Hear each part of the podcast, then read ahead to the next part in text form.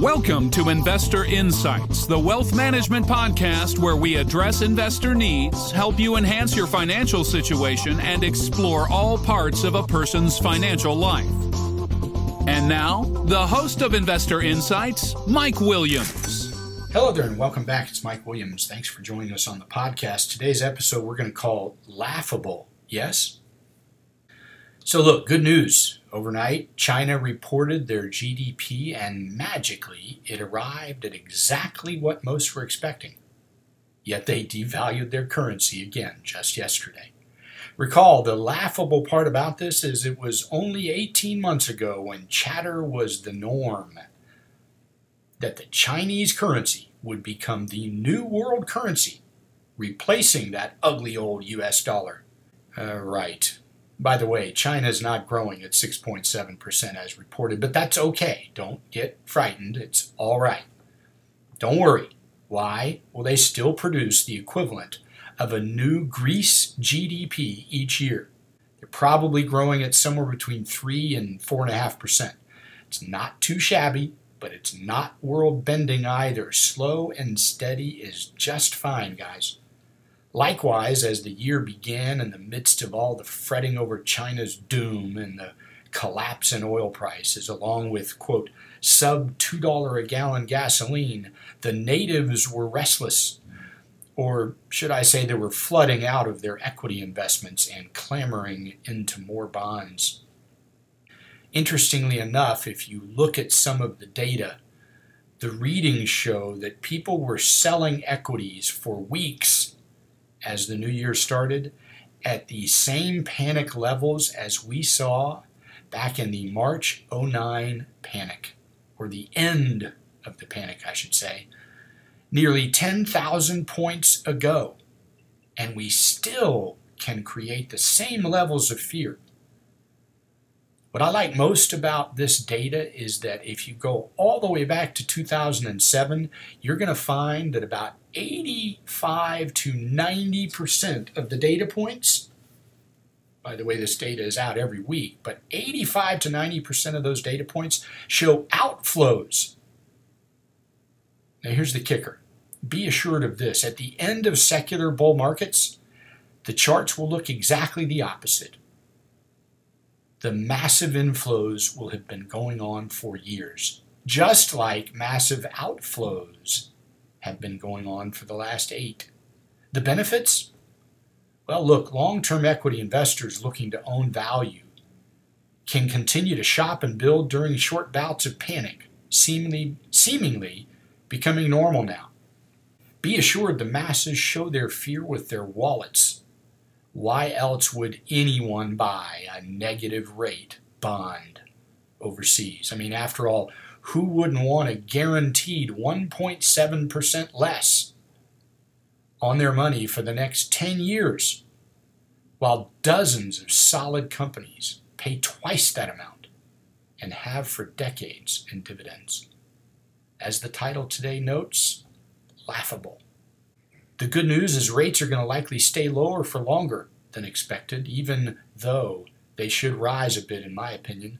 They'll stay low not because of the Fed, but because if you live in other parts of the world where negative rates are the norm, and your alternative is plus 1.7% for 10 years, well, that looks like a steal. The all feared earnings season has slowly begun.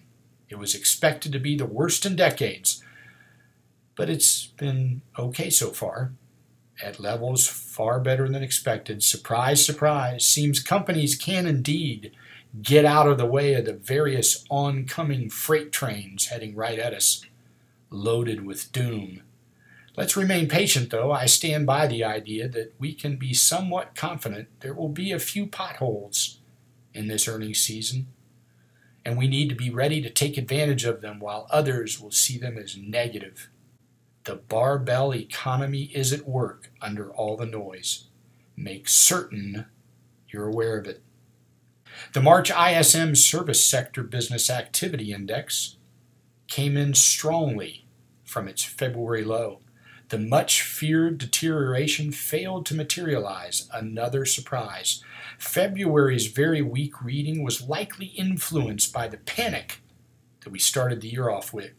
Excuse me, started the year off with and infected some areas of the market for a few weeks. By the way, the second version of this thought process is this.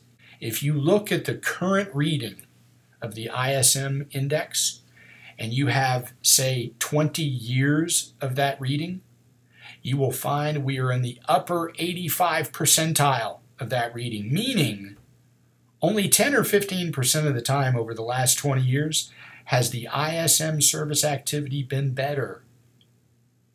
Not too shabby for a quote, tepid recovery, is it? Remember, we have slowly converted to a FedEx economy. I call it overnight supply management. Something we wrote about years ago. Pipelines of activity, excuse me, pipelines of, of materials, of inventory are thin with supply. They will get thinner more as supply management tools focus more on even quicker turnarounds and efficient use of capital. Generation Y will do even better with more technology advances. To point to all this, pretend for a minute that consumers stopped spending money tomorrow by half at 9 a.m.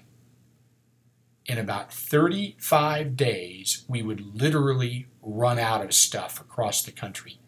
Hence, it's tough to stop orders and create a recession of any significance as our FedEx economy advances forward. That overlooks, of course, the tiny little issue of Generation Y. That's 86 million strong contingent. It's going to grow up.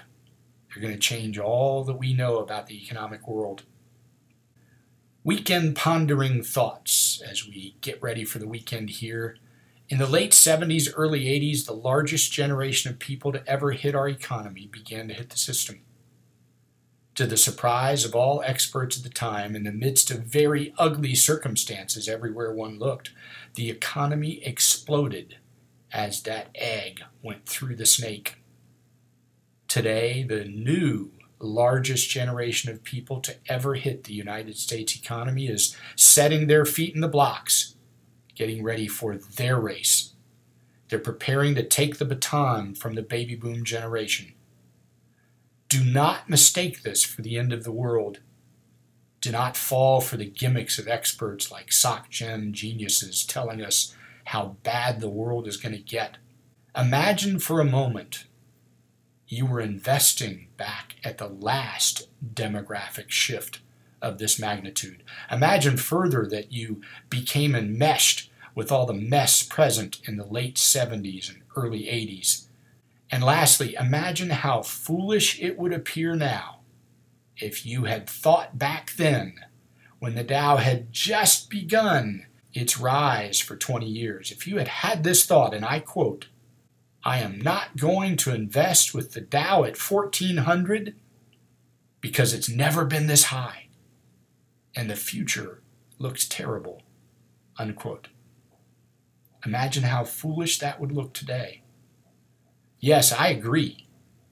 Looking everywhere, it's very uncomfortable given all the terrible indicators out there, the terrible experts flashing news in front of our eyes that say it's all bad. But that's always the way it is when you have a pause in the economy as it shifts gears and passes the baton. Hope these thoughts have been helpful. Enjoy your weekend. Thanks for joining us. Until we see you again on the next podcast. May your journey be grand and your legacy significant.